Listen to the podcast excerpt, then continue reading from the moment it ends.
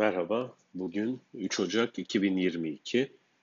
Ekonomide yorumda ben Profesör Doktor Sinan Alçın.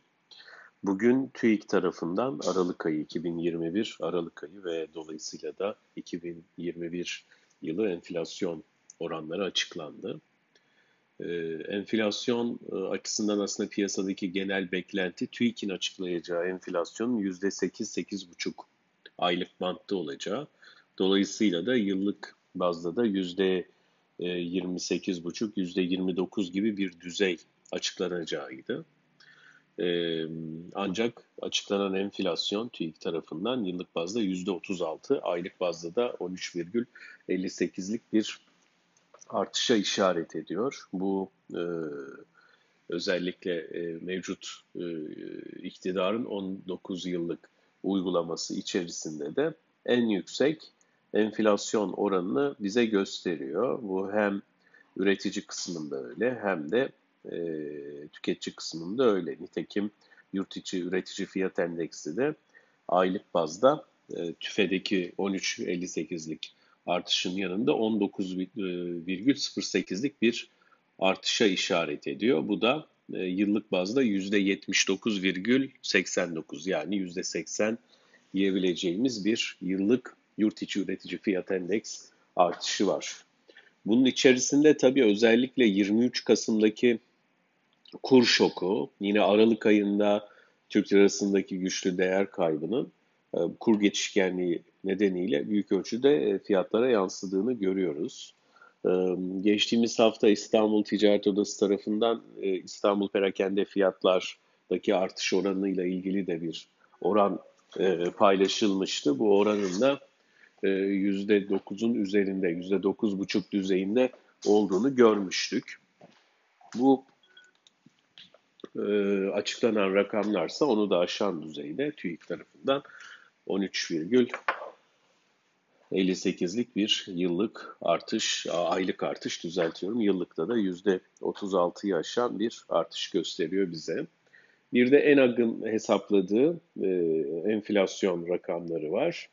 E, oradaki tablo yıllık bazda %81'lik bir enflasyon artışı yani tüketici kısmında %81'lik bir artışa işaret ediyor. Yani şimdi neresinden tutarsak tutalım e, tam anlamıyla enflasyonist bir döneme girmiş olduğumuz söylenebilir.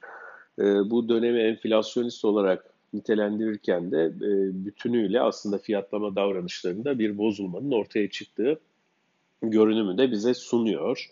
Bu görünüm içerisinde e, enflasyonun gerçekleşen düzeyinde bir kısım maliyetin yarattığı etki var. Fakat bunun dışında da e, maliyet dışında da e, beklentilerdeki bozulmanın yarattığı etki de var.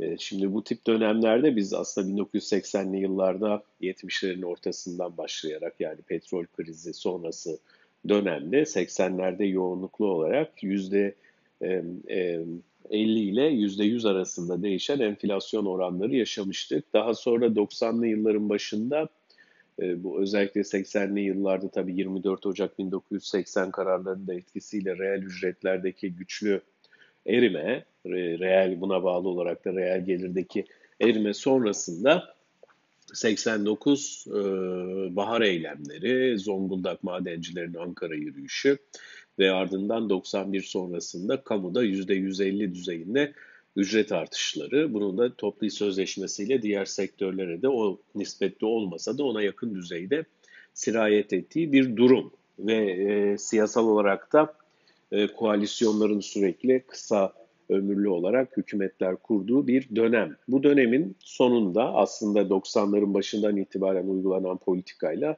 e, şu anki politikanın da benzetilebilecek yanları var. E, bir e, yanıyla aslında ne diyelim yangının üzerine burada benzin püskürtülüyor. Bir şekilde bir canlanma yaratılmaya çalışılıyor veyahut da mevcut durum e, sürdürülebilir hale getirmeye çalışılıyor. Fakat bunun yaratacağı, yarattığı en büyük etki mali yorgunluk. Mali yorgunluk. İşte bu mali yorgunluğu 94 yılında en son e, Nisan ayı öncesinde yüzde aylık olarak yani yıl ortasında daha doğrusu hesaplanan yıllık enflasyonda %144'ü görmüştük.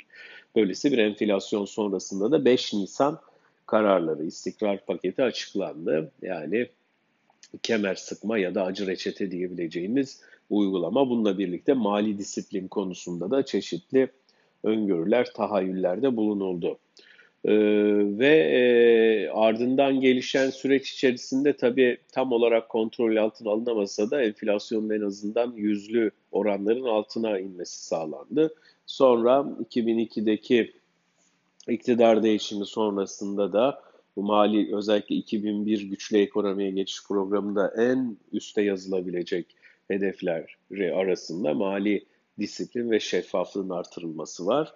Sonra 2006 yılında da bir çıpa olarak enflasyon, açık enflasyon hedeflemesine geçilmesi, yine Türk lirasından 6 sıfırın atılması ve böylelikle bir şekilde ulusal para birimine duyulan güvenin artırılması yönündeki adımlar ve o dönem e, hani e, ürkek diyelim adımlarla da olsa mali disiplin ve şeffaflık konusunda atılmış bazı e, olumlu adımlar sonucunda da Türk lirasındaki e, değer kaybı da sınırlandırıldı. Öte yandan e, fiyatlar genel düzeyindeki artış yani enflasyonda belli bir banda sıkıştırıldı ve bu band hatta e, yüzde onun altında ya ortalama yüzde altı buçuk diyebileceğimiz bir enflasyona park etmiş olduk.